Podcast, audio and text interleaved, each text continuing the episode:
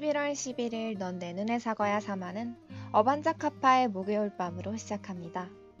본 방송을 시작하기 전에 청취 방법에 대해 먼저 안내드립니다. 본 방송의 경우 비대면 실시간 방송이며 필시로 청취해주시는 분들께서는 yirb.yonsei.ac.kr에서 지금 바로 듣기를 클릭해주시고 사운드 클라우드와 팟빵에 yirb를 검색하시면 저희 방송을 비롯해 다양한 열배 방송을 다시 들으실 수 있으니 많은 관심 부탁드립니다. 저작권 문제로 다시 듣기에서 제공하지 못하는 음악의 경우 사운드 클라우드에 선곡표를 올려두겠습니다. 안녕하세요. 넌 내 눈에 사과야 라디오 DJ 설하입니다. You're the apple of my eye라는 표현을 아시나요? The apple of my eye라는 표현은 내 눈에 넣어도 아프지 않을 만큼 소중한 사람이라는 뜻인데요. 1부와 2부로 구성된 넌 내 눈에 사과야 방송은 내 눈에 넣어도 아프지 않을 만큼 소중한 사람에게 그동안 말하지 못한 진심을 전할 수 있는 방송입니다. 그럼 본격적으로 그 따뜻한 마음들을 들으러 가볼까요? 지금부터 1부 시작합니다.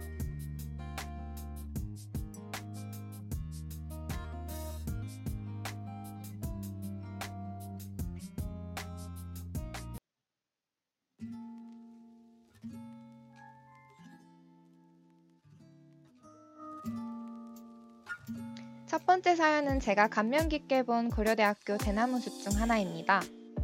21,819번째 포효 1편 여자의 글 평소에도 생각하곤 했지만 당신은 잘생긴 편은 아니다. 디스하는 게 아니고 신기해서 자꾸 말하게 된다.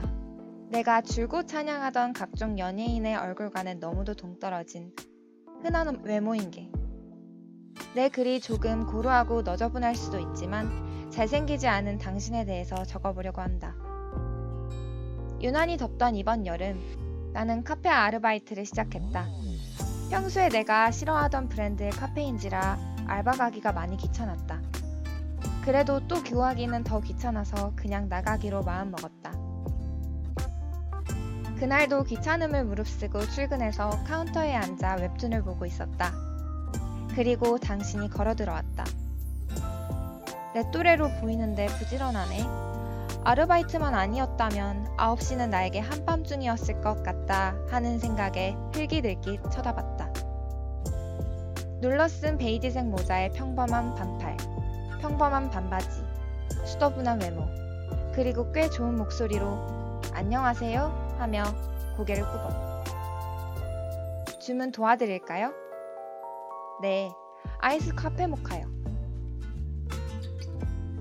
당신은 얌전히 앉아 기다렸다.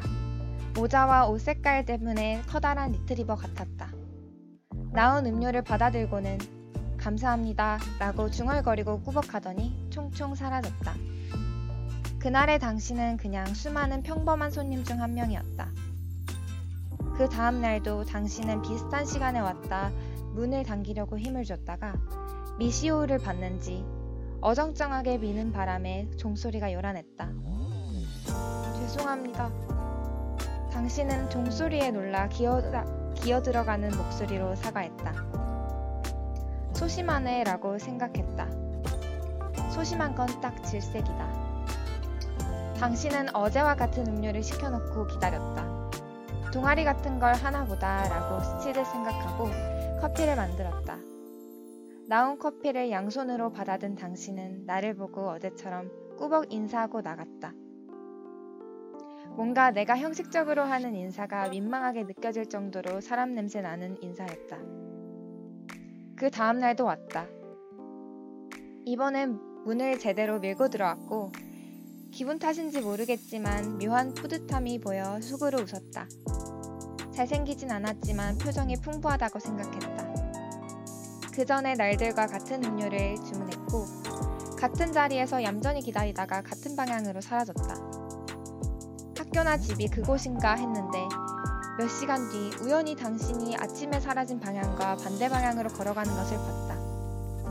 내일은 어디로 가나 봐야겠다고 혼자 다짐했다. 그리고 그런 날 놀리듯이 당신은 며칠 보이지 않았다.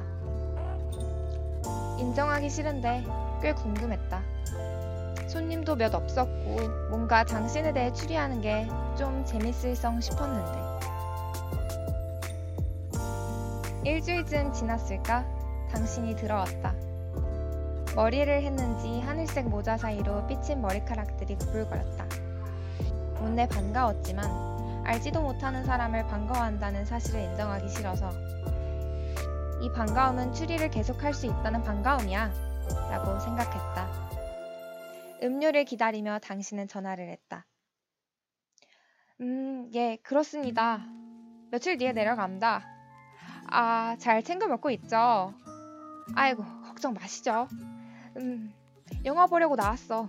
아니, 있어. 걱정 마, 이제. 어제? 아, 조금만 마셨어. 아, 진짜로. 아, 믿으시죠? 음, 음. 이따 또 하겠습니다. 예, 쉬십시오. 아마 부모님 같았는데 말투가 친근해서 귀엽다는 생각을 했다. 그리고 말 사이사이 낮게 웃을 때의 웃음소리가 어, 꽤 매력 있었다. 그리고 역시 잘생긴 편은 아니지만 너스레를 떨 때 나오는 표정은 묘하게 귀여웠다. 나도 모르게 자꾸 찾게 되는 당신의 매력을 인정하는 게 민망해서 영화를 보는 거구나. 커피는 영화 보면서 마시나 보네. 하는 생각들을 그리고 당신의 웃음소리를 컵 속에 넣어버렸다. 평소처럼 음료를 받은 당신은 인사를 하다 말고 잠시 머뭇거리더니 한 잔을 더 주문했다. 캐리어가 필요 없다고 말한 당신은 카페 밖에 나가 방금 받은 커피를 목에 털어놓고 돌아왔다. 되게 멋쩍어 하면서 다음 커피를 기다리는 모습이 좀 웃겼다. 혹시 술 때문인가? 라는 생각이 들어서 초코를 조금 더 넣었다. 이 정도 호의는 누구나 베푸는 거지 라고 생각하며 그리고 조금 더 친절하게 인사했다. 형식적으로 들리지 않게 톤도 부드럽게 멘트도 다르게 감사합니다. 또 오세요. 어, 아, 네. 감사합니다. 꾸벅꾸벅. 받은 인사가 황송하다는 듯이 연신 고개를 숙이며 나가는 당신의 모습을 빤히 바라봤다. 그냥 봤다. 묘하게 영화관 쪽으로 사라지는 뒷모습이 아쉬웠다. 이런 내 마음을 아는 건지 두세 시간 후 당신은 돌아왔다. 책을 들고 같은 커피를 시켜 조금 안쪽 자리에서 몇 시간쯤 책을 읽었다. 당신이 책을 읽는 그 몇 시간 동안 난 점점 많은 게 궁금해졌다. 무얼 더 주문해 먹지도 않는데 뭘 먹고 들어온 게 아니면 커피 사장이 먹은 것이 전부일 텐데 배는 안 고픈가 궁금했다. 무슨 책을 읽는지 궁금했다. 오늘은 무슨 영화를 봤는지 묻고 싶었고 영화에 대해 이야기하고 싶었다. 정말 웃기게도 당신은 내 스타일이 아닌데 내가 좋아할 만큼 잘생기지 않았는데 난 당신을 고작 아르바이트생으로 본 게 전부인데 몽글몽글한 기분이 들었다. 스스로 어이가 없었고 쓸데없이 등판한 개똥 같은 자존심 때문에 그 뒤로도 꽤 많은 시간을 당신에 대해 궁금해하기만 하며 보냈다. 무더운 여름의 끝자락에서 나는 내가 말 건다고? 내가 왜? 아니 솔직히 나 정도면 말 걸고 싶은 여자 아닌가? 라는 개똥 같은 생각과 자존심을 버리기로 했다. 진짜 개똥이 되기도 미안한 바보 같은 생각이었다. 대신 궁금증을 핑계 삼았다. 이것저것 궁금해서 묻고 않고는 못 베기겠더라고. 그렇게 여기기로 했다. 그리고 얄궂게도 당신은 내가 행동하기로 마음먹은 순간부터 나타나지 않았다. 정말 내가 환상을 봤다는 듯이 당신의 발길을 뚝 끊었다. 개강이 다가올 즈음 나는 알바를 그만두었고 대신 그 주위를 맴돌았다. 그 카페에 죽치기도 하고 그 근처 영화관에서 영화를 보고 나오는 사람의 얼굴을 일일이 훔쳐보기도 했다. 집이 근처일 것 같아 노래를 들으며 거리를 몇 시간씩 걷기도 했다. 그런 일련의 과정 속에서 수없이 짜증이 났고 그래서 아 더럽게 비싼 인연인가 보네 하고 털어보내, 털어내려고 또 해보았다. 근데 생각보다 쉽지 않았다. 연애를 한 것도 아닌데 서글펐고 화가 났다. 한번 만나보기라도 했으면 그때 느낀 단점을 계속 상기하면서 밀어냈을 텐데 그것도 안 되는 미친 상황이고 당신은 심포도야 라고 다독이기엔 너무 많은 게 궁금했다. 미친 만나본 것도 아닌데 자꾸 궁금증을 빙자한 내 마음만 부풀었다. 잘생기지 않은 그 얼굴을 계속 까내리려고 해도 어느샌가 그 얼굴은 웃고 있었다. 매력있게. 하, 당신이 다시 태어나게 내 앞에 나타났으면 좋겠다. 이젠 인정하기 싫다는 말은 하지 않을 테니까 인정한다. 당신이 보고 싶다. 매력 있다. 내 기억 속에서 조금씩 각색까지 이루어져서 지금 나에게 당신은 더럽게 매력 터진다. 지금 오면 내 마, 내 마음 죄다 꺼내줄 것 같다. 태연하게 와서 카페 모카 달라고 해라. 100잔, 선잔도 사줄 테니 같이 마시자. 난 요즘도 그 카페에서 내 입에도 안 맞는 카페 모카를 마신다. 언제까지 이럴지는 모르겠지만 내가 잠겨 죽기 전에 나에게 밀려왔으면 좋겠다. 사연자분은 고려대학교 대나무 숲에 이 글을 써 올리셨는데요. 그 남자분에게서 답장이 왔습니다. 21,900번째 포효 2편 남자의 답장 저도 길게 곡 적고 싶은데 글재주가 없어 그러지 못해서 미안해요. 한동안 SNS를 끊고 살았었어요. 근데 며칠 전에 동생이 이거 너 아니냐? 라고 웃으면서 뭘 보여주더라고요. 긴 글이었고 재밌는 글이라고 생각했고 뭔가 익숙했어요. 잘생기지 않은 외모, 하늘색 모자, 꾸벅, 카페 모카. 어쩌면 김치국일지도 몰라요. 옆에서 호들갑 떠니까 저도 모르게 이것저것 썰어놓고 보글보글 끓이는. 그래서 사실 엄청 망설였어요. 민망한 일이 생길까봐. 근데 제가 자주 다니던, 기억하던 그 카페에 계셨던 분이 적을, 적은 글일까봐 민망함을 무릅쓰고 제보 보내요. 제보가 처음이라 약간 같이 긴 부분들을 읽어봤는데 여러 가지 면에서 사람을 찾는 듯한 뉘앙스는 아닌 것 같더라고요. 그렇다고 실명을 밝히기엔 제가 너무 민망할 것 같고요. 그래서 익명으로나마 짧은 답장을 보내고 싶어요. 익숙지 않아서 도, 규칙에 위배되는 부분이 있다면 올라가지 않겠지만 일단 적어 보내봐요. 저는 그 브랜드의 카페를 좋아해요. 친숙한 느낌이거든요. 커피를 잘 몰라서 달달한 것만 골라서 마셔요. 그러다가 정착한 게 카페 모카예요. 초코를 많이 넣어주신 거 정말 감사했습니다. 실제로 속이 너무 쓰려서 두 잔만 마신 거였어요. 제가 거의 첫 손님으로 찾아가는 느낌이라 그냥 혹시나 제가 귀찮게 하는 부분이 있을까봐 조심스러웠어요. 실제로 조금 피곤해 보이시기도 했고요. 영화는 그냥 아무거나 전부 봤어요. 가리지 않고 다 좋아하거든요. 읽던 책은 13계단이라는 디카노 가제아키의 소설이에요. 근처 중고 매장에서 샀어요. 그리고 걱정해주신 대로 밥은 잘 안 먹었어요. 그때는. 귀찮아서 그냥 아침에 커피 한 잔, 점심에 커피 두 잔. 보신 대로 잘생기진 않았고 약간 소심한 것 같네요.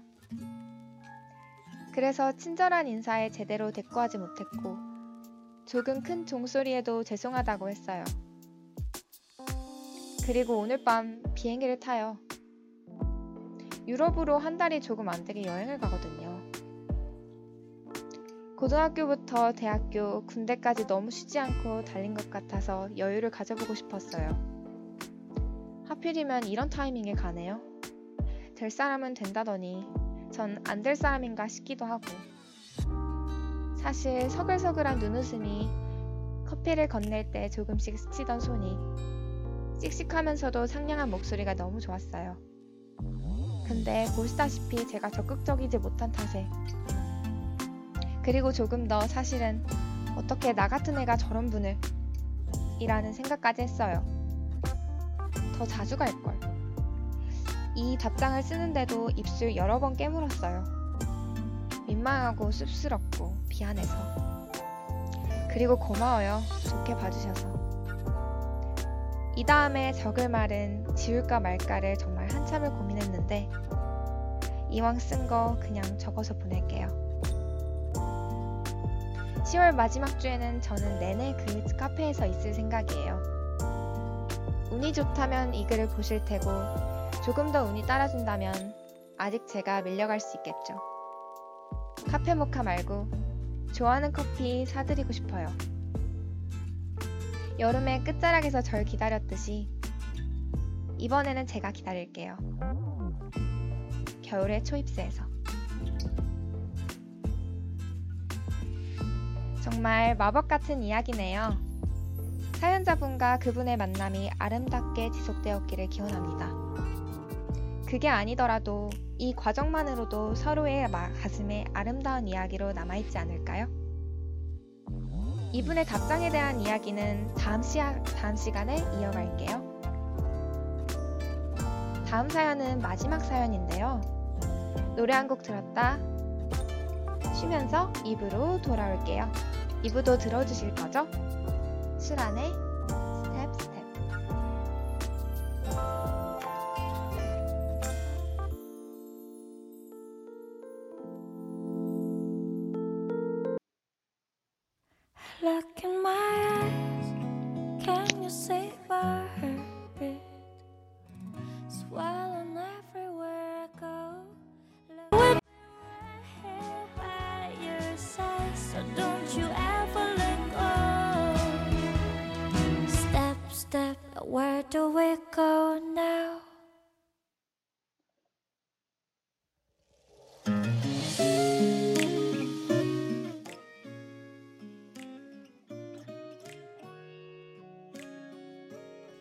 입으로 찾아온 넌 내 눈의 사과야? 다음 사연 시작할게요. 이현우 님이 신청해주신 사연입니다. 가원이에게 가원아 안녕? 나 너 베프 연우야. 요즘 남자친구 때문에 힘 많이 힘들지. 내가 위로 못해줘서 미안해. 내가 어제도 말했잖아. 내가 하는 말들이 너에게 상처가 되는 것처럼 느껴져서 미안하다고. 그게 요즘 많이 신경 쓰이고 내 말들에 대해서도 성찰도 많이 하게 돼. 내가 질투해서 그런 걸까? 내 생각엔 내가 널 많이 걱정해서 그런 것 같아. 너가 스트레스도 엄청 받아 하고 힘들어하는 것 같아서 나도 널 그렇게 만드는 걔가 너무하다고 생각해서 가끔 세게 말했나 봐. 다 너가 걱정돼서 이러는 거라고 생각해줬으면 좋겠어. 하지만 이제는 그렇게 세게 말하지 않으려고. 의도는 널 생각해서였지만 세게 말하는 것 자체는 너에게 상처가 될 거잖아. 이제는 네 남친과의 관계를 부추기지 않고 너가 힘들어할 때 내가 옆에서 위로해주고 힘들게 버티고 있는 너를 응원해줄게. 보고 싶다. 사랑해. 연우가. 연우님의 친구에 대한 따뜻한 마음이 드러나는 사연인데요. 연우님의 애정 어린 마음이 잔뜩 묻어나온 것 같습니다. 친구분이 힘들어한다면 연우님이 토닥여주면서 위로의 말을 전해주고 친구분이 잘못된 방향에 있다면 바로잡을 수 있는 조언과 조언을 걱정과 함께 해주는 건 어떨까요? 저는 연우님이 잘할 거라고 믿어요. 그리고 연우야, 나한테도 그래줄 거지? 이연우니, 이연우님이 신청해주신 곡은 스위티의 Best Friend.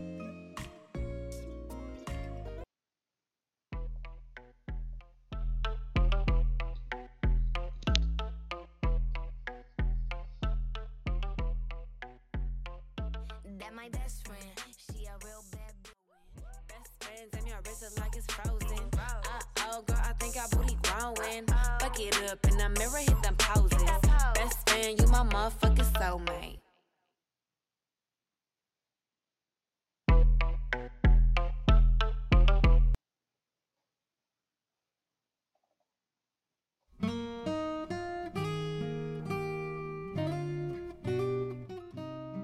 네, 이현우님의 노래 잘 들었습니다.